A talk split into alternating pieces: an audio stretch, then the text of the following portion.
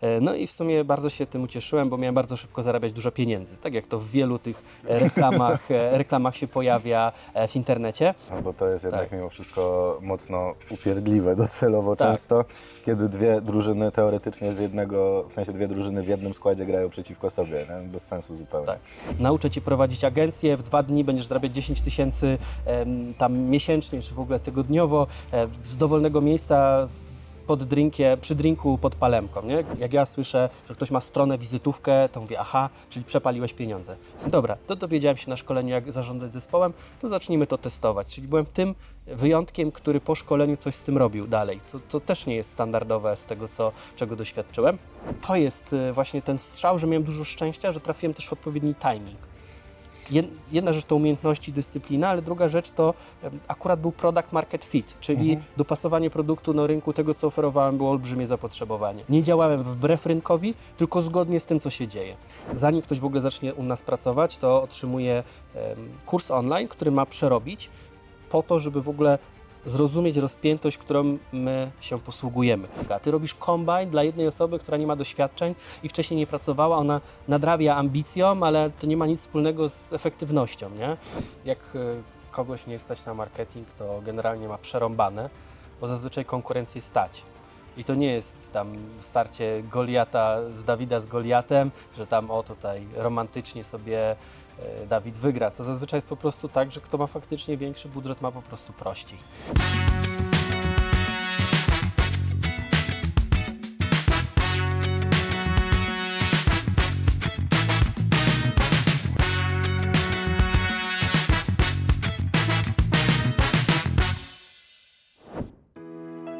Partnerem odcinka jest hotel Merkur Cieszyn, ulica Motelowa 21. szkole nie uczyli mnie o pieniądzach. Ani o tym, jak je zarabiać, ani o tym, jak nimi zarządzać. Dorosłe życie pokazało mi jednak, że jest to jeden z najważniejszych tematów, z którym mamy do czynienia na co dzień. W związku z tym, zarabianie i zarządzanie finansami to jedne z najważniejszych kompetencji, jakich możemy nauczyć się w trakcie naszego życia. A ponieważ nikt nie uczy nas o tym na żadnym etapie edukacji, postanowiłem sam zająć się tą tematyką. W ramach kanału Sztuka Myślenia o Pieniądzach przybliżę Wam duże koszyki kompetencji, jakimi jest zarabianie i zarządzanie finansami na podstawie rozmów z niezliczoną ilością przedsiębiorców i ekspertów, zarówno w jednym, jak i w drugim zakresie. Jeżeli myślisz podobnie, kliknij subskrybuj i zostań ze mną na dłużej. Dzień dobry, cześć, witam Was serdecznie na kanale Sztuka Myślenia o Pieniądzach. Ja nazywam się Mateusz Warmus, a moim i Waszym gościem jest dzisiaj Wojtek Bisup. Wojtek. Dziękuję Ci bardzo, że zgodziłeś się wziąć udział w naszym wywiadzie. E, Pierwsze pytanie na start, bo pewnie część osób, która nas ogląda, Cię kojarzy z działalności w necie, czy na LinkedInie, czy na, nawet widziałem, że TikToku trochę, Tak. czy, czy na Instagramie. E, Natomiast e, jeżeli ktoś Cię nie zna, takie dwa, trzy słowa o tym, czym się na dzisiaj zajmujesz. Ja rozwijam spółki swoje, spółki moich klientów, używając takiego narzędzia jak marketing, ale taki powiedziałbym dosyć nietypowej formie, bo marketing często kojarzy się z tym, że odpalimy sobie Google Adsy, odpalimy sobie Facebook Adsy i tam jest mnóstwo freelancerów, którzy nawijając makaron na uszy e, biorą klientów, nieważne co kto ma, to będziemy reklamować. Ja podchodzę zupełnie z innej strony, wykorzystuję wszystkie możliwe metody na to, jak zaprezentować firmę, jak zbudować jej cały przekaz, a następnie na samym końcu, w ogóle wierzchołek góry lodowej, to są te reklamy, o których oni wspominają. Czyli wychodzimy od strategii. Wychodzimy od strategii. Okej, ja też bardzo często widzę gdzieś reklamy właśnie po Facebooku, poprowadzę Twojego Facebooka tam za 200 zł miesięcznie, nie? czy za Tak. 250 i tak się trochę zastanawiam, jaki ma cel tu prowadzenie. Y, Za te Taki cel, 250. żeby ktoś miał poczucie, że coś się dzieje. Jednocześnie jest to mała kwota, która w biznesie nie robi większego, większej różnicy, więc coś tam się dzieje. Ktoś ma poczucie, że że, że jakby idzie do przodu.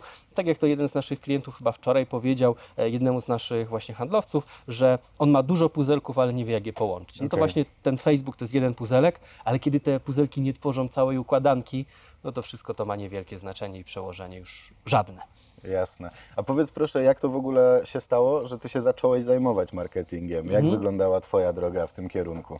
Wiesz co, to chyba był 2013 rok, gdzie, mm, no wiesz, przeglądałem wspomniane reklamy na Facebooku, scrollowałem sobie telefon, siedziałem na etacie na uczelni, bo pracowałem w dziale marketingu, e, ale to był taki dział marketingu, jakby wiesz, w cudzysłowie, bo tam czasami trzeba było roznosić ulotki, czasami rekrutować studentów, czasami coś na Face'a wrzucić, więc powiedzmy, że, że, że te zainteresowania były wokoło marketingowe, mimo że stanowisko było jak najbardziej promocyjne i pewnego razu zobaczyłem wideo. To wideo mm, było mniej więcej tak skonstruowane, że w sumie to dowiem się cudów i nie wiadomo czego, jak wejdę na webinar. Okej. I ten webinar tam się oczywiście zapisałem, o, dowiedziałem się jak wysyłać maile, poznałem mnóstwo narzędzi, e, no i w sumie bardzo się tym ucieszyłem, bo miałem bardzo szybko zarabiać dużo pieniędzy, tak jak to w wielu tych e, reklamach, e, reklamach się pojawia w internecie. No i miałem tylko obejrzeć webinara, zostałem marketerem. Okej, dobra, czyli rozumiem, że albo cię to na tyle zajarało, albo wydało ci się to na tyle, powiedzmy, intratne, że to był powód też, dla którego... No ale wcześniej byłeś w dziale marketingu, więc Tak, też tam jakoś trafiłeś. Ale to, to był bardziej taki przypadek, bym Okej. powiedział. Wiesz, jakby nie miało to wielkiego przełożenia, nie? Czyli ktoś na tyle podkolorował przekaz na tym webinarze, że po prostu ja się w to wkręciłem, pojawiła się iskierka, ja ją dalej pociągnąłem, potem się okazało, że nie jest jednak tak kolorowo, jednak lata muszą upłynąć, żeby tą wiedzę całą poukładać. No i dopiero, dopiero gdzieś tam od ostatnich kilku lat to jest po prostu poukładane, stabilne i mniej więcej tak jak to mówią, było powiedziane na tym webinarze, czyli zajęło mi to mniej więcej 5 lat, taki overnight success w pięcioletni. Okej, no czyli właśnie, no, generalnie to rzadko kiedy jest tak, że będziemy w stanie po jakimkolwiek szkoleniu od razu zarabiać dużo. Tak. Musimy poświęcić czas po pierwsze na ugruntowanie tej wiedzy, ale po drugie też na zdobycie jej z różnych źródeł. E, No bo magicznych szkoleń chyba dzisiaj raczej takich nie ma, które ci są w stanie przekazać wszystko od razu. jest różnica pomiędzy słyszałem, wiem, rozumiem, potrafię zastosować, potrafię zastosować i wyciągnąć wnioski, i na samym końcu potrafię zastosować, wyciągnąć wnioski i mieć wyniki. To jest zupełnie inna skala rozpiętości, a ludzie myślą, mylą, rozumiem z mam wyniki. A to już jest, ale już nie mówiąc, że słyszałem i mam wyniki. To w ogóle są jakieś zupełnie inne pojęcia i to wymaga czasu. O tym mówi taksonomia Bluma, jak się uczymy, jakie są kolejne e, kroki, więc osoby, które zainteresowałem powiedzmy tym, tą zajawką, mogą dalej e, sięgnąć tej wiedzy. To jest 100% true. Jak, jakąkolwiek kompetencję weźmiemy sobie rozłożymy, no to zawsze musi pewien określony czas upłynąć, żeby faktycznie być w tym skutecznym. No dobrze, no ale to teraz trafiłeś na webinar, e, z webinaru zajarałeś się marketingiem i jak później wyglądał rozwój Twoich kompetencji? Czego po kolei się uczyłeś? Jak to działało? Czy od razu firma, czy jeszcze najpierw był jakiś etat, na przykład może poza uczelnią albo freelancing? Kiedy ja zacząłem działać w marketingu, to takim tu- turbotrendem był Facebook, więc y, wejście tam oznaczało, że e, jestem w stanie budować przewagę, bo wiesz, to, to, to był jeszcze moment, kiedy ludzie mówili o stronach internetowych, o Google Adsach, a tu się pojawił Facebook, który był czymś nowym i tam naprawdę dawało się generować super zasięgi organiczne. Później odpalałem reklamy. Potem zobaczyłem, że to, co jest najważniejsze w reklamach, to copy, czyli jak pisać teksty, więc stałem się copywriterem, wyszkoliłem w tej umiejętności. E, Następnie, żeby pisać jeszcze skuteczniejsze teksty, to zacząłem szkolić się w strategii, czyli w tym, jak w ogóle rozplanować całą narrację firmy, aby każda kolejna reklama prowadziła za rękę tego klienta od momentu, kiedy nie wie nic w danym temacie, do momentu, kiedy wie, e, co go boli, którą firmę ma wybrać i, i finalnie do zakupu, więc cały ten model, model. A teraz jak pracuję z firmami, to staram się podejść e, z czymś, co nazywa się smart marketing, czyli od marketingu przez proces sprzedaży aż po obsługę klienta, no bo jeżeli tego nie zaopiekujemy całościowo, to wszystko jest takie po prostu postrzępione, e, no i nie prowadzi do tego korporacyjnego, fajnego hasła synergii, czyli e, do generalnie wyników. Tak, no był taki zresztą długi czas, że też duże firmy, w zasadzie taki dział marketingu z działem handlowym w dużych firmach to się tak trochę nie lubiły generalnie i zwalczały mocno. I pytanie, czy nie idzie to trochę jednak w tym kierunku, że te działy muszą być jakoś tam połączone ze sobą, a najlepiej chyba pod jednym nawet zarządzającym, Tak, żeby to miało ręce, nogi i sens. Dokładnie. To kiedyś, właściwie jeszcze dalej, to w wielu firmach działa tak, że e, marketing coś tam robi, jakieś ulotki, dostarcza jakieś lidy, które dział potem sprzedaży mówi, że mm, no super, dostarczyliście lidy, ale one są niekwalifikowane, one nic nie konwertują, bardzo słabe. E, W drugą stronę dział marketingu pyta ten dział sprzedaży, no dobra, ale jakie są obiekcje klientów, jakie są teraz, jak, jak działa rynek, co jest potrzebne, wy rozmawiacie, udzielcie informacji, to oni nie mają czasu udzielać informacji działowi marketingu, bo sprzedają, a dział marketingu znowu robi coś tam w oderwaniu od świata. Więc jeżeli e, chcemy generować wyniki, to naprawdę trzeba stworzyć wspólny warsztat zarówno dla marketingu, jak i sprzedaży, najlepiej pod e, kierunkiem kogoś z zewnątrz, po to, żeby to zaczęło grać jak jedna orkiestra, a nie każdy sobie rzepkę skrobie i jedni drugiemu e, przerzucają po prostu mm, problemy. No i przede wszystkim, żeby to zaczęło jakkolwiek funkcjonować, no bo to jest jednak Tak. mimo wszystko mocno upierdliwe docelowo Tak. często, kiedy dwie drużyny teoretycznie z jednego, w sensie dwie drużyny w jednym składzie grają przeciwko sobie, nie? bez sensu zupełnie. Tak. Okej, no to idźmy dalej. Jeżeli już mówimy o marketingu, o tym, e, że szkoliłeś się gdzieś tam po drodze w copywritingu, że te etapy były, no jakby one trwały też pewnie Mhm. jakiś czas, doszło też do strategii. E, Ja mam trochę takie przewrotne może e, pytanie, tak, tak bym to ujął. Jeżeli teraz, dzisiaj, byłbym Wojtkiem sprzed 10 lat, Okej. to co po kolei, gdybyś to ułożył w kroki po prostu, Mhm. gdybym chciał powtórzyć powiedzmy twój sukces w jakiś tam sposób. Oczywiście wiadomo, że to jest nieduplikowalne Mhm. jeden do jednego, wiadomo, że tutaj mamy wszystkie te jeszcze czynniki zewnętrzne i tak dalej, ale na czym powinienem się skupić w pierwszej kolejności, na czym w drugiej, na czym w trzeciej, żeby dojść do tego momentu, że mogę powiedzieć, ok, rozumiem marketing. Jakby muszę to rozłożyć na kilka elementów. Po pierwsze, e, czy to, co zrobiłem, można nazywać sukcesem? E, Ktoś, czy ja tego bardzo nie lubię nazywać sukcesem, jeżeli z drugiej strony ktoś popatrzy na to pod kątem finansowym i tam ile zarabia się w Polsce, no to faktycznie gdzieś w tym promilu tam jestem. Przepraszam, E, mogę tylko no. się tutaj tam, bo ja trochę chyba inaczej rozumiem sukces. W sensie dla mnie sukces nie oznacza stanu permanentnego, Mhm. bo to, że dzisiaj jest fajnie, nie oznacza, że jutro będzie. No ale na dzisiaj, jak się widzimy, możemy powiedzieć, że ten sukces jest Okej. większy lub mniejszy, ale jest w zależności od tego, jak ty go odbierasz, Mhm. oczywiście. Natomiast e, dla mnie sukces nie jest czymś permanentnym ogólnie, po Mhm. prostu. Dlatego pytanie, jakie kompetencje, żeby tą wiedzę posiąść. Dobra, e, jakby to, to chciałem jedną rzecz wyciągnąć. E, Druga strona jest taka, że e, bardzo śmieszą mnie te wszystkie reklamy, które mówią, że nauczę Cię prowadzić agencję, w dwa dni będziesz zarabiać 10 tysięcy tam miesięcznie, czy w ogóle tygodniowo, e, z dowolnego miejsca pod drinkie, przy drinku pod palemką, nie? Ktokolwiek próbował pracować kiedykolwiek na plaży, to wie, że to nie ma żadnego sensu i to jest w ogóle bzdura i jakiś marketingowy, marketingowy bełkot bo to w praktyce nie, nie jest ani ciekawe, ani fajne, ani produktywne. Mm, A teraz, gdybyśmy mieli już dojść do tego e, w praktyce, e, jakie kroki ja bym dzisiaj rozłożył, to wybrałbym sobie jedną dyscyplinę, której się będę rozwijać, jeden element, w którym pójdę. Ja na, nazywam te etapy rozwoju marketera, każdy z nich ma jakieś tam swoje mm, konkretne zagadnienia, które trzeba przerabiać. I zaczyna się zazwyczaj od laika. Laik po prostu nie wie nic, nie wie w którą stronę, on wie, chce się zajmować marketingiem. I e, ważne jest to, żeby znaleźć sobie jeden obszar, który będzie, którym będzie sanie. Ja proponuję zacząć od wyszukiwarek i od Google Adsów, od Analyticsa. Tam jest stosunkowo bardzo duże zapotrzebowanie na rynku, bo wszyscy pchają się do social mediów. To jakby każdy zna, ma to w ręce, ale znowu takich specjalistów jest najwięcej. Kiedy prowadzę rekrutację do OW Business, jedno z pierwszych pytań, bo mamy to mocno zautomatyzowane wszystkie te procesy, Teraz jak ktoś aplikuje, to on e, zanim e, aplikuje, to ma e, wybrać na jakie stanowisko chce aplikować. No i najwięcej ludzi zgłasza się na stanowisko, jak myślisz, jakie? Social media manager? Młodszy social media no. manager, copywriter, potem grafik, ale takie stanowiska związane już z Analyticsem, z Google Adsami, z LinkedIn Adsami, albo chociażby z programowaniem jest najmniej aplikacji na te miejsce.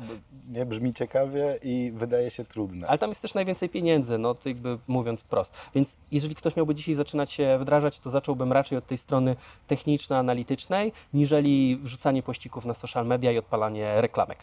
To jakby jest e, pierwszy punkt programu. Więc mieć jakąś ostoję. Jak jesteśmy laikiem, tak? Trzeba w coś wejść. Kolejny krok to jest bycie ogarniętym juniorem. Kiedy ja już, trzymajmy się tych e, adsów, jestem w stanie zarówno te adsy tam odpalić, ktoś mnie musi oczywiście kontrolować, no bo to jest junior, początkujący, ale jestem w stanie sobie coś tam napisać, jestem w stanie wybrać słowa kluczowe. Już mam jakieś ogarnięcie z kilku dziedzin, które są wokoło. Jestem w stanie też sprawdzić stronę internetową, do której te adsy prowadzą, no bo to nigdy nie jest tak, że reklama działa w oderwaniu od strony internetowej i absolutnie, jeżeli ktoś, jak ja słyszę, że ktoś ma stronę wizytówkę, to mówię, aha, czyli przepaliłeś pieniądze. Strona wizytówka to jest coś, co do niczego nie prowadzi. Strona ma być nastawiona na konwersję, jest mnóstwo rzeczy, które do tego jakby prowadzą, ale na stronę wizytówkę trzeba uważać. To jest słowo czerwona flaga, tak? Em, dobra. mamy tego gościa, jest ogarnięty juniorem, e, następnie staje się kimś takim jak T-shape marketer. T-shape marketer oznacza, że on wie e, coś o wszystkim i wszystko o czymś, czyli ma kompetencje ułożone w kształt litery T. Czyli jest w stanie delikatnie zasugerować zmiany na stronie, potrafi też zrozumieć o co chodzi w mediach społecznościowych, potrafi powiedzieć, że ok, macie stronę internetową, to przydałoby się Wam jakiś łapacz maili jeszcze, czyli on tu ma więcej kompetencji, jest w stanie się wypowiedzieć na wiele tematów, ale jednocześnie w swoim, anali- w swoim Analyticsie, w swoich Google Adsach on wie już praktycznie wszystko. Czyli jest tam samodzielnym specjalistą, nie trzeba go kontrolować i samodzielnie rekomenduje rozwiązania. To jest jakiś kolejny krok. I następnie to jest e, coś, co się nazywa V-shape, V-shape e, marketer, czyli taki, który już rozwija te kompetencje wszerz. No i na sam końcu jest e, full brain marketer, czyli taki, który potrafi w każdym, nie- niezależnie jakie stanowisko go damy, to on się będzie dobrze sprawdzał. Tak, o, Okej, Więc to jest tak, jak mamy rozwój w dowolnych branżach, branżach uczeń, czeladnik, mistrz, tak samo w marketingu działa to dosyć podobnie. No i teraz to, jakie są dwie najważniejsze kompetencje w tym wszystkim, to jest po pierwsze umiejętność nauki i tego, żeby się faktycznie szybko uczyć i nie, zdraż, nie zrażać do tego, jak nam nie idzie. E, I druga rzecz to jest dyscyplina, której wielu ludziom brakuje, bo chcą szybko, wszystko, na już, na teraz i totalnie nie są w stanie pracować na czymś, co się nazywa odroczona gratyfikacja, czyli dzisiaj wkładam pracę, a za jakiś czas e, wyciągnę z tego rezultaty. Raczej, mm, e, raczej pracują na tym, żeby natychmiastowo mieć, e, natychmiastowo mieć z tego wynik, co niestety jest kontrskuteczne z czymś, co się nazywa strategiczny rozwój. Tutaj jest pierwszy, pierwsza rzecz, którą warto wyodrębnić, to jest w ogóle odroczona gratyfikacja, bo generalnie ja mam wrażenie, no też nie, nie oszukujmy się, trochę social media to wykreowały i reklamy, w ogóle rzeczywistość, która nas otacza. Natomiast większość z nas e, faktycznie chce mieć wszystko już tu, teraz i dlatego też myślę, że stąd popularność właśnie tego typu szkoleń, e, na których Ty byłeś na samym początku. Tak, zrobisz to, to będziesz zarabiał 10 tysięcy. No, życie tak nie działa, ale to się bardzo fajnie sprzedaje. Tak, e, znaczy ja zakładam, że gdybym nie był wtedy na tym szkoleniu, to nie wszedłbym na tą ścieżkę, więc na jakimś etapie być może ktoś e, może potrzebować takiego impulsu, takiej iskierki, byle nie brał kredytu tylko po to, żeby się dalej szkolić, no bo to jest platform selling, czyli najpierw kupisz coś za 7, za 50, za 300, za 1500 i za 50 tysięcy, nie? No to jakby też ważne, żeby się nie skredytować na to, bo potem może być to wychodzenie z tego dosyć trudne, a na, co jak się okaże w połowie, że jednak marketing to nie jest coś dla Ciebie. No i tu jest problem, bo pytanie znowu, jak określić, czy to jest dla mnie, czy nie, ale to już jakby nie wchodźmy w to może dzisiaj. Natomiast, e, okej, czyli kompetencja związana z szybką nauką i samodyscyplina. No generalnie, jeżeli chcemy odnieść jakieś rezultaty, to w większości dziedzin będzie nam ta samodyscyplina potrzebna. E, Umiejętność szybkiego uczenia się już niekoniecznie, bo to nie będzie nam potrzebne wszędzie. A teraz masz jakiś taki, bo poza analityką i tym, że są tam ludzie, w sensie, że to jest ten element marketingu, który niewiele osób chce robić, bo tak jak gdzieś tam wspominałem, chyba dlatego, że to nie brzmi ciekawie, trudno, w sensie brzmi nieciekawie, trudno i słabo, to poza tym, poza tą analityką, w którym momencie u Ciebie przyszło rozbudowywanie siebie jako biznes, jako ten moment, gdzie już ja jako Wojtek nie starczam, muszę się posiłkować z zewnątrz. To jest bardzo ciekawe, bo e, już w 2016 roku, kiedy miałem zalegalizowaną w pełni firmę, e, to chyba w trzecim miesiącu zatrudniłem pierwszego asystenta marketera, tak można byłoby to nazwać. I to była też ciekawa rzecz, bo e, ja prowadziłem zajęcia w szkole, tutaj w Cieszynie, na w szkole średniej, gdzie to był przedmiot technika organizacji reklamy. I powiedziałem, że najlepszego ucznia z tej klasy zatrudnię. No i akurat tak się złożyło, że on przyszedł do, do mnie do pracy i razem działaliśmy kilka lat, więc bardzo szybko zacząłem rekrutować nowe osoby. Mm, Myślę, że miałem do tego jakąś taką zdolność, bo jestem też dzieckiem sali szkoleniowej, więc e, co to oznacza, że ja wszystko, co robię, to najpierw muszę mieć do tego jakąś wiedzę, wsad merytoryczny. Jakby zdaję sobie sprawę, że ktoś już wcześniej odkrył pewne rozwiązania. E, Jestem na przykład bardzo wdzięczny wszystkim ludziom, którzy budowali atlas grzybów, nie? bo dzięki temu ja nie muszę chodzić i sprawdzać e, i degustować, który grzyb co spowoduje, więc ktoś już to przeanalizował. To byłoby trudne, gdybym to robił. Niektórzy w biznesie próbują uprawiać samodzielnie atlas grzybów, tam go stworzyć, zamiast skorzystać ze wzorców, które po prostu działają, tylko trzeba komuś zapłacić za to, że je dostarczy i nie trzeba wszystkiego próbować po trochu. To też jest ciekawe. I ja właśnie w ten sposób mówiłem, dobra, to dowiedziałem się na szkoleniu, jak zarządzać zespołem, to zacznijmy to testować. Czyli byłem tym wyjątkiem, który po szkoleniu coś z tym robił dalej, co, co też nie jest standardowe z tego, co, czego doświadczyłem. I dlatego stwierdziłem, dobra, to biorę tego człowieka, niech on przyjdzie, niech on pracuje. No i, i dużo rzeczy się dzięki temu też nauczyłem. No i Czyli w zasadzie delegowanie zadań praktycznie od początku. tak, to był 2016 rok i wtedy miałem pierwszych ludzi. Chyba 2016 rok zakończyłem z trzyosobowym zespołem bodajże, jak pamiętam. Okej, ale to był powód, tak, że jakby z jednej strony pewnie wyniko, wynikało to trochę z zapotrzebowania rynku, to znaczy było za Tak. dużo pracy dla jednej osoby, ale z drugiej strony pytanie, czy też w jakiś sposób się szkoliłeś w tym zakresie rekrutacji, delegowania zadań i tak dalej wcześniej, zanim zacząłeś zatrudniać, bo wspomniałeś, że jesteś dzieckiem sali szkoleniowej, Tak. rozumiem, więc zakładam, że pewnie musiało to gdzieś tam nastąpić, natomiast też jak wyglądała ta droga w ogóle? W każdej dziedzinie, którą robię się szkole.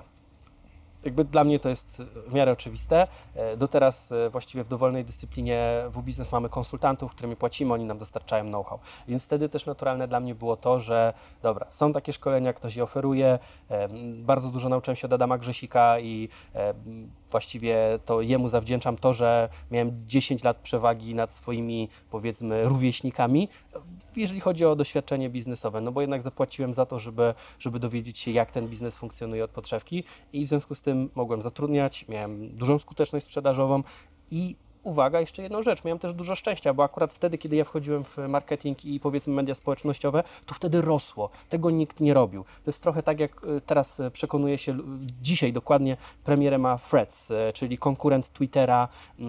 No to tak jak ja akurat wchodziłem, tak jak teraz Threads i bym mówił, ok, wchodźmy na Threads, nie? E, To jest właśnie ten strzał, że miałem dużo szczęścia, że trafiłem też w odpowiedni timing. Jed- Jedna rzecz to umiejętności, dyscyplina, ale druga rzecz to akurat był product market fit, czyli dopasowanie produktu na rynku tego, co oferowałem, było olbrzymie zapotrzebowanie. Nie działałem wbrew rynkowi, tylko zgodnie z tym, co się dzieje. Ja się też trochę cieszę, bo coraz więcej osób mówi o tym elemencie szczęścia w biznesie, tylko mam wrażenie też, że e, ludzie jak o tym słuchają, to trochę nie do końca często kumają, co to znaczy szczęście w biznesie. Nie? Bo to nie jest szczęście na zasadzie, będę sobie teraz leżał na kanapie i liczył na to, że szczęśliwie mi spłynie. Tylko Muszę to zrobić. Będę manifestował to, że ludzie mają płacić mi miliony za to, że jestem. Dokładnie To jest tak. hit ostatniego internetu. E, Nie. Nie. No właśnie, nie. właśnie chodzi o to, czym jest to szczęście w biznesie, że za tym, jakby, żeby do tego szczęścia w biznesie doprowadzić, to trzeba jeszcze działania. Tak. Y, Szczęście jest. Czekaj, okazja jest. Przygotowanie, wtedy, kiedy szczęście jest wtedy, kiedy przygotowanie trafiam- spotyka się z tak, okazją. Tak, To tego szukałem. Dokładnie. Okej, no dobra, czyli trochę szczęścia w biznesie zawsze nam będzie potrzebne. Bardzo szybko się nauczyłeś delegowania zadań, czy bardzo szybko zacząłeś delegować te zadania. E, Pytanie, jakbyś miał wyciągnąć wnioski w ogóle z rozbudowy biznesu, z tego, że dzisiaj tam jest zatrudnionych 20 czy 21 osób sumarycznie, to co jest najważniejsze w skutecznym delegowaniu zadań? Bo delegować zadania, a skutecznie je delegować, to też jest jeszcze pewna różnica. E, Jest taka teoria, która mówi, żeby delegować i mówić, zrób tak, żeby było dobrze. Ale ja się z tym totalnie nie zgadzam, bo straciłem setki tysięcy złotych na to, że delegowałem komuś coś, licząc, że będzie dobrze. E, Zazwyczaj to nie działa tak, jak by mogło działać, gdybym przygotował odpowiednie procedury. Pierwsze to było zatrudnianie w ogóle, znaczy obsadzanie menedżerami ludzi, którzy nie powinni być menedżerami albo nie powinni być na bieżącym etapie kompetencji. Czyli Przykładowo, mm, zanim ktoś w ogóle zacznie u nas pracować, to otrzymuje kurs online, który ma przerobić po to, żeby w ogóle zrozumieć rozpiętość, którą my się posługujemy. To znaczy, to jak ludzie mówią, że znają się na marketingu, a potem przychodzą do nas, to mówią, to kosmos w ogóle, co wy tu robicie? I żeby zasypać tą dziurę między tymi ludźmi, którzy twierdzą, a się znają, a tym, co my robimy, no to stworzyłem cały 10-godzinny kurs, który zrobiłem razem ze specjalistami z mojego zespołu, żeby każdy się mógł wypowiedzieć. To to jest w ogóle pierwsza rzecz i ten kurs później udostępniłem też na rynek, jak ktoś chce zostać marketerem, to może sobie gdzieś zakupić. Kolejna z rzeczy, która przy delegowaniu jest, czyli jakby merytoryczna wiedza, bo nie ma nic gorszego niż próba jakby przekazania zadań ludziom, którzy nie potrafią ich wykonać. To ja często to widzę w przypadku moich klientów, którzy przychodzą do mnie na konsultacje i mówią: e, Mam takiego tutaj marketera, taką studentkę ambitną.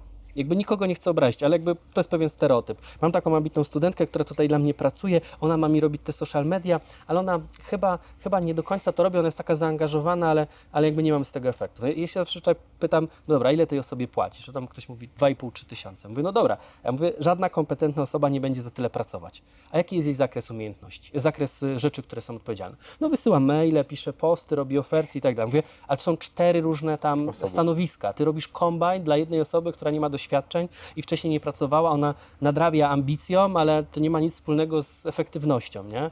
Mm. Nawet najbardziej zaangażowany jamnik nie wygra wyścigu z hartem. Nie ma takiej e, możliwości. E, w związku z tym mm, kompetencje. To jest pierwsza rzecz. Druga rzecz to jest zapobiegliwe delegowanie. E, co to oznacza dla mnie? Zapobiegliwe delegowanie jest to kwestią taką, żeby przekazać informację klarownie, aby ona nie zostawiała przestrzeni do interpretacji, czyli jednoznacznie. Czyli na pewno to nie oznacza zrób tak, żeby było dobrze. To jest bardzo częsty problem, nie? Tak. E, Kolejna rzecz to jest przewidywalne planowanie. No, nie można siać ciągle fakapów, e, asapów, bo wtedy się zbiera fakapy. Znaczy, jak ciągle jest wszystko na już na teraz i, i trzeba rzucać wszystko, żeby to zrobić, no to, mm, no to pojawia się kolejny problem, no bo ludzie nie działają w takim trybie, a jak się śpieszą, to zazwyczaj popełniają więcej błędów, a to rodzi jeszcze większą przestrzeń do błędów. Więc e, zapobiegliwe planowanie oznacza to, że my jesteśmy w stanie mm, e, przewidywalne planowanie oznacza to, że my jesteśmy w stanie z wyprzedzeniem założyć, na kiedy to ma być wykonane. Czyli w ogóle trzeba zacząć umieć planować swoją pracę, a dopiero później czyjąś pracę. E, I myślę, że trzecia rzecz to jest to, żeby słuchać informacji zwrotnej ludzi z rynku. To znaczy, kiedy ktoś, jeżeli mam na przykład osobę, która odpowiada za new business, tak zwanego handlowca, to ja bardzo uważnie słucham tego, jak on referuje rozmowy z klientami, no bo często to, co on słyszy, to jest y, taka, taki sygnał tego, co zmienia się na rynku i jak trzeba dostosować żagle do bieżącego wiatru. I to jest coś, co można łatwo przegapić, kiedy właściciel nagle odrasta od klientów, po prostu głowa rośnie u właściciela, no bo tam w strukturze się pojawia ileś rzędów poniżej y, i traci się kontakt z gruntem. Więc to też jest dla mnie ważne, żeby jednak mieć ciągły kontakt z y, tym, co się dzieje na, na rynku, na tym polu, na którym pracujemy. No i z tym, że po to między innymi pewnie, żeby też budować dalej strategię. Tak, no bo to są pewne insighty do tego, żeby modyfikować, co robimy.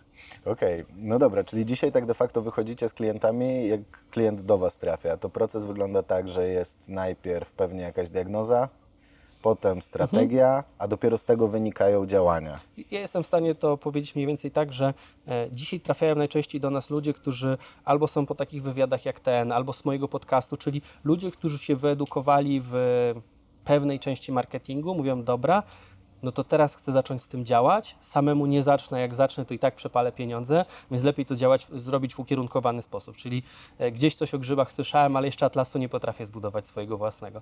Mm, I to jest pierwszy w ogóle krok to e, zaczyna się w ogóle od zdefiniowania, czy ktoś spełnia warunki, żeby zostać naszym klientem. E, ja zawsze powtarzam, że chcę być adwokatem, który wygrywa wszystkie sprawy. Ale on nie wygrywa dlatego, że jest jakoś wybitnie dobry, tylko po prostu nie bierze spraw krytycznych, fatalnych, gdzie firma upada, e, gdzie są jakieś takie rzeczy, które, których się nie da uratować. Więc my też filtrujemy to, z kim współpracujemy e, i czasami mówimy, nie jesteśmy w stanie pomóc. Albo ktoś ma jakąś taką branżę dziwną, e, szkodliwą dla ludzi. Ja bardzo mocno wierzę w to, że najlepsze wyniki sprzedażowe można uzyskać w uczciwych i ambitnych firmach. Bo jeżeli ktoś jest y, leniwy i jeszcze dodatkowo oszukuje, no to nie ma szans, nie? Jakby w drugą stronę, e, poprzez inwersję.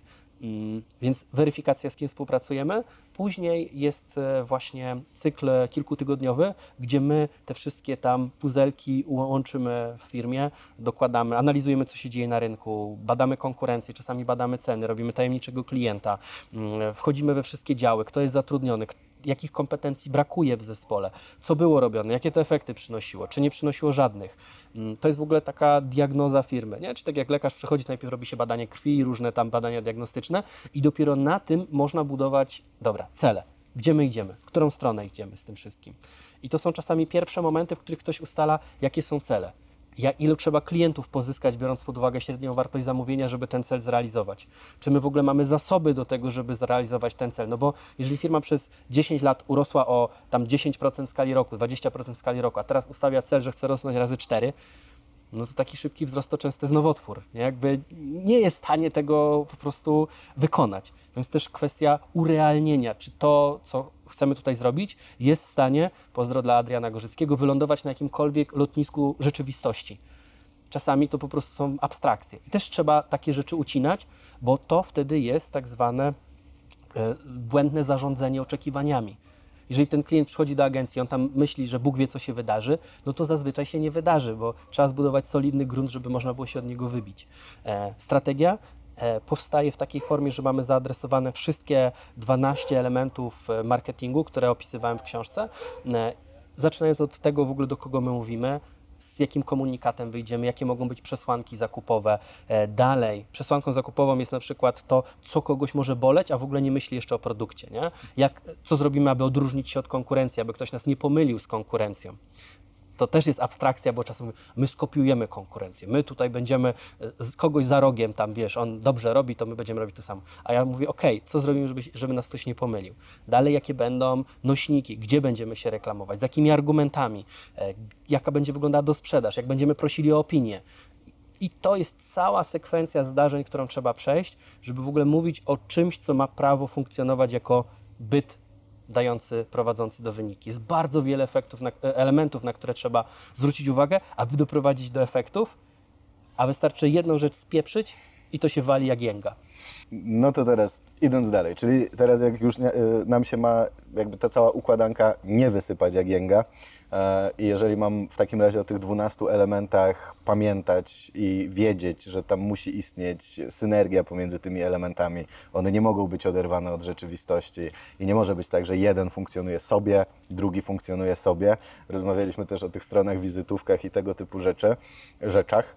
E, No to teraz jak zaprojektować tak e, w najprostszy sposób, w takich krokach, taki system, który będzie teoretycznie działał, albo jeżeli jestem dzisiaj przedsiębiorcą, który chciałby w ten marketing trochę, niekoniecznie chciałby zostać marketerem, ale chciałby trochę w ten marketing, chciałby mieć jakieś kompetencje, umiejętności, coś tam dla swojej firmy robić, to pytanie, jak nie wydając znowu nie wiadomo jakich e, środków, bo na przykład nie stać mnie na to, e, od czego mam zacząć?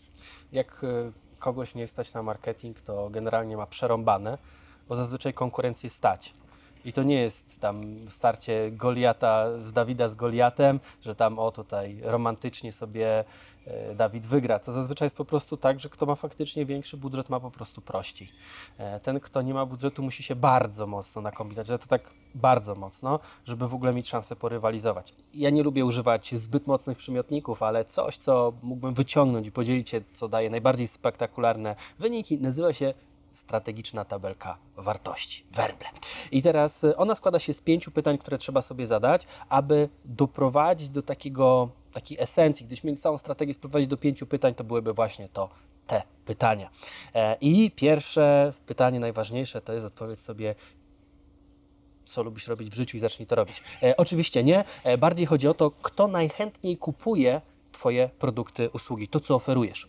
Czyli trzeba zdefiniować w ogóle, czy ten klient miał już styczność z tym produktem, czy jeszcze nie ma żadnej styczności. Czy jeżeli rekrutujesz sobie handlowca do branży fotowoltaiki, czy on już wcześniej pracował w konkurencji, trzeba go przejąć i ma na przykład złe doświadczenia, czy to jest świeżak, którą, którego uczysz od samego początku. To będą dwie różne oferty e, pracy dla tych dwóch person. Tak samo jest na przykład e, w branży marketingowej, kiedy na przykład agencja chce się reklamować, to osobną reklamę robi dla takich klientów, których trzeba zachęcić, że w ogóle warto robić marketing, a inną do takiej, która mówi, twoja agencja jest zła, zła naciąga cię na kasę i przyjdź do nas, bo będzie lepiej. E, czyli to trzeba sobie zdefiniować też, gdzie jest nasz klient, w jakim miejscu on się znajduje i to jest najważniejsza praca, którą mamy do wykonania. Po drugie, trzeba wiedzieć, jaki jest problem tego klienta, jaka, jaką, jakie on ma rany na sobie i jak on sobie te rany nazywa. Czyli musimy wiedzieć, jakich problemów doświadcza. Musimy się bardziej znać na swoim kliencie niż na swoim produkcie czy na samym marketingu. I to jest najważniejsza rzecz, którą podkreślam u swoich klientów, że wy macie się znać na tym, z jaką myślą on wstaje rano, z jaką kładzie się spać, o czym myśli, co go boli, e, jakie ma w życiu problemy I wtedy będzie Wam super łatwo sprzedawać produkty. Kiedy jest taka zasada, że kiedy ja znam lepiej Ciebie niż Ty znasz mnie, to mogę na Ciebie wpływać. A kiedy ja znam Ciebie lepiej niż Ty znasz sam siebie, to mogę Cię kontrolować.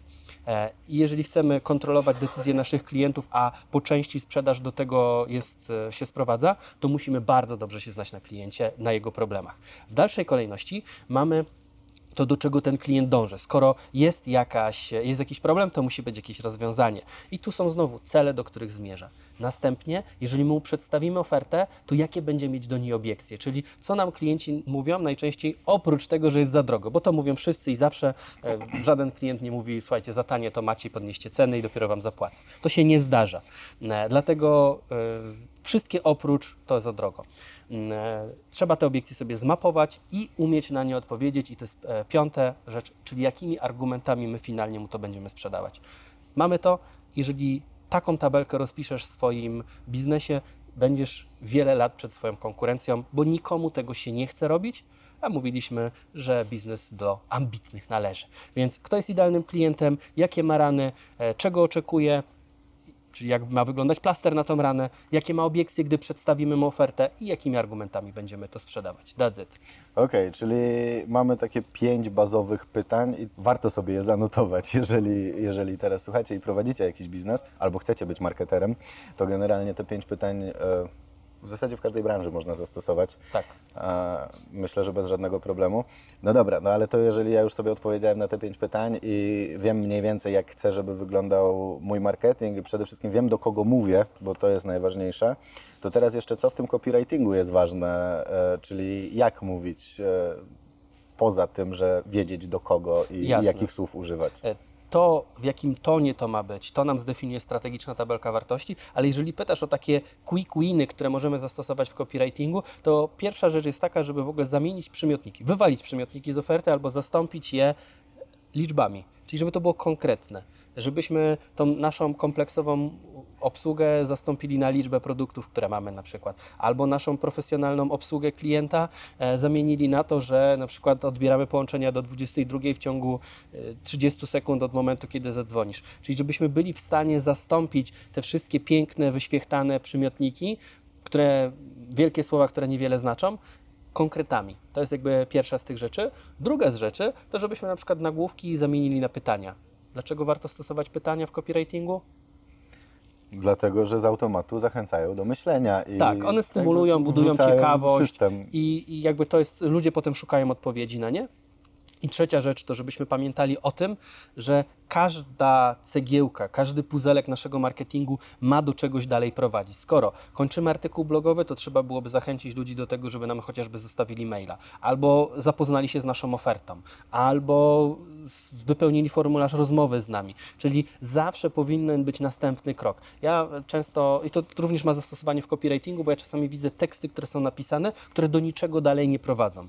I trochę tak jak my zaczynaliśmy ten wywiad, to zadałem Ci pytanie, co chcesz osiągnąć tym wywiadem, tak? I teraz, jeżeli e, Twoim celem jest budowanie zasięgów i subskrypcji, naszym zadaniem jest powiedzenie, ok, to oglądaj do końca i pamiętaj, żeby kliknąć subskrypcję i dzwoneczek, żeby otrzymać powiadomienie o kolejnych odcinkach. Więc o tym copywriterzy zapominają, że nie mówią ludziom, co mają zrobić. W efekcie szaleństwem jest oczekiwać, że ktoś zrobi coś, gdy nie wie, czego od niego oczekujemy. Tak, to tak samo jak szaleństwem jest robienie tak, cały czas tego samego i oczekiwanie innych rezultatów. Taka trochę lekka parafraza tego e, Tak. powiedzenia. Okej, no dobrze. Czyli muszę po pierwsze mówić, co mój, w sensie inaczej. Najpierw muszę zdefiniować buyer persona, potem muszę wiedzieć, że każdy tekst, który piszę, powinien do czegoś prowadzić. No i powinienem stosować pytania, co też jest często nieintuicyjne, jeżeli piszemy post na bloga, no bo post ma być informatywny z założenia, przynajmniej tak do tego podchodzimy często, czyli budujemy informacje. W związku z tym pytania są zazwyczaj ostatnim, co nam przychodzi do głowy, co się w tym poście powinno znaleźć. Bardzo dobrze to poruszasz. To jest y, klasyczna różnica pomiędzy marketingiem i sprzedażą, kiedy sprzedaż przypomina bardziej rozmowę taką jak my teraz, czyli ty zadajesz mi pytanie, ja odpowiadam, ty masz szansę, żeby skalibrować moją reakcję albo zobaczyć, jak ja mową ciała coś pokazuję e, i jednocześnie możesz o to dopytać. To jest sprzedaż. Ale w marketingu my nie mamy takiego dostępności. Raczej musimy założyć z góry, co nasz rozmówca może myśleć. E, To zbliżając się już e, gdzieś tam powoli do ostatnich dwóch, trzech pytań, bo czas nam się gdzieś też kończy, e, idąc dalej. Jeżeli mam jako copywriter za zadanie myśleć o tym, co może pomyśleć klient, e, to teraz pytanie, jak różni się między sobą, bo to też jest ważne, a też o tym często zapominamy, więc myślę, że warto o tym wspomnieć. W jaki sposób będzie się różnił marketing B2B od marketingu B2C? Czyli jaka będzie różnica w budowaniu komunikatu dla biznesu versus w budowaniu komunikatu dla takiej osoby po prostu fizycznej, która sobie idzie, kupuje coś? E, To jakby zn- znowu posłużę się pewnym przykładem. E, To jest bardzo często są to mylone zagadnienia. Pierwsza część jest taka, że w B2C wystarczy trochę się będę podśmiewywał z tego, e, jakby chcę to przekoloryzować, ale e, bierzemy sobie napój energetyczny, e, mówimy, że będzie 40% taniej, stawiamy obok Adama Małysza, polecam Adam Małysz i oczywiście to przykład tutaj dowolnego można wziąć innego celebrytę, który w Polsce generuje sprzedaż i stawiamy to na półkach. Dobra. Jeżeli chodzi o zastosowanie tych samych mechanizmów, które żywcem ludzie chcą przenieść do marketingu B2B, e, to to nie działa, bo zarówno zniżki, jak i stawianie jakichś celebrytów, to nie jest sposób, w jaki ludzie podejmują decyzje. Tam, kiedy mówimy o marketingu B2C, bardzo często przybiera to formę marketingu fa fasadowego. Czyli to musi ładnie z zewnątrz wyglądać, a już jak ten skład jest zrobiony, że ten sok z jabłek nie miał, nigdy jabłek nie widział, to już jakby drugorzędna e, sprawa. Jeżeli chodzi o marketing B2B, to musi się opierać na konkretnych wartościach, które wypływają z esencji tego produktu. Więc nie wystarczy skupić się na ładnym opakowaniu, postawieniu celebryty i danie dużej zniżki, tylko trzeba się skupić, co my realnie w tym biznesie robimy, co może dawać wartość i co może być postrzegane za e, wartościowe dla naszego odbiorcy. Więc bardziej trzeba przemyśleć, jak wyeksponować w szczegółach i detalach naszą pracę, aniżeli skupiać się na tym obwarowaniu tego dookoła jakąś e, kolorową oprawką. Okej, no to jeżeli chodzi o marketing, to poruszyliśmy już kilka różnych kwestii, zarówno to jak zacząć, to co robić dalej i to w jaki sposób w ogóle takie podstawy podstaw u siebie wdrożyć, jeżeli chodzi o biznes. To przejdźmy teraz trochę do tematów związanych bardziej z zarządzaniem, e, jeżeli chodzi o finanse. Ty się na pewno dywersyfikujesz na poziomie biznesu, bo to Tak. już wiem, o tym żeśmy już nawet chwilę rozmawiali, czyli budujemy sobie różne źródła przychodów e, z różnych po prostu rynków i z różnych miejsc. Tak. Teraz pytanie, czy poza samym biznesem, ja Cię nie będę pytał o kwoty, bo to nie o to chodzi, Mhm. ale chodzi o to, czy na przykład budujesz też majątek poprzez jakieś inne aktywa, czy inwestujesz w coś, czy masz jakąś poduszkę finansową, czy jak zaczynałeś biznes, to miałeś jakąś poduszkę finansową, która w razie czego złagodziłaby upadek, gdyby coś nie pykło.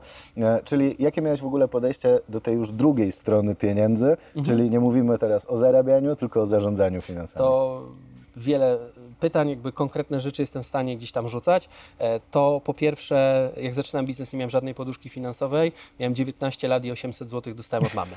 To było wszystko, co miałem. Miałem telefon, jakiś komórkowy, laptop i, e, i dawaj e, gościu, kombinuj, tak? To, to była pierwsza rzecz. Zaraz się pojawi, że jak w wieku 19 lat na uczelni w dziale marketingu pracowałeś, także Tak, ja jednocześnie pracowałem na etacie i zakładałem firmę, więc jakby dużo rzeczy robiłem jednocześnie. To jest jakby pierwsza z rzeczy. Druga z rzeczy e, to jest to, że e, jestem raczej przeciwnikiem kredytów, to znaczy nie mam żadnych. E, Wszystko, co mam, jest skupione za gotówkę i to jest pewne moje założenie operacyjne, że musi mnie na coś być stać, żebym wziął na to kredyt. I to jest często tak, że ludzie robią na pokaz pewne rzeczy, pokaż się, zastaw się, a postaw się, takie staropolskie, po to, żeby tylko w status game zagrać, że tak naprawdę nie stać ich na rzeczy, które mają. Czyli raczej staram się kupować takie przedmioty i takie, takie mm, chociażby, nie wiem, mój samochód to jest Mercedes, ale to jest siedmioletni Mercedes. Wygląda pięknie, no ale jakby to już jest kilkuletnie auto, tak? Mm, czyli kupuję rzeczy, które nie robią na mnie wrażenia, na które mnie stać, a mógłbym kupić dużo lepsze i spokojnie mógłbym przyjechać na spotkanie Lambo i płacić sobie tam ratę leasingową, ale to nie jest coś, co jakby wyznaję, to nie są zasady, które, którym hołduję. E, Kolejna z rzeczy to jest raczej staram się stawiać na dużą poduszkę finansową, bo to daje mi e, możliwość chociażby wchodzenia w inne biznesy, e, gdzie szukam pewnych ciekawych okazji po to, żeby włożyć pieniądze. Widzę, że biznes ma najwyższą stopę zwrotu, jest to też jednocześnie ryzykowne. Wielokrotnie na początku, no to jest odroczona gratyfikacja i e, wsadzamy pieniądze trochę jak do studni bez dna i nie widzimy, gdzie to wraca z drugiej strony. No ale e, to jest coś, w co wierzę, coś, co rozumiem.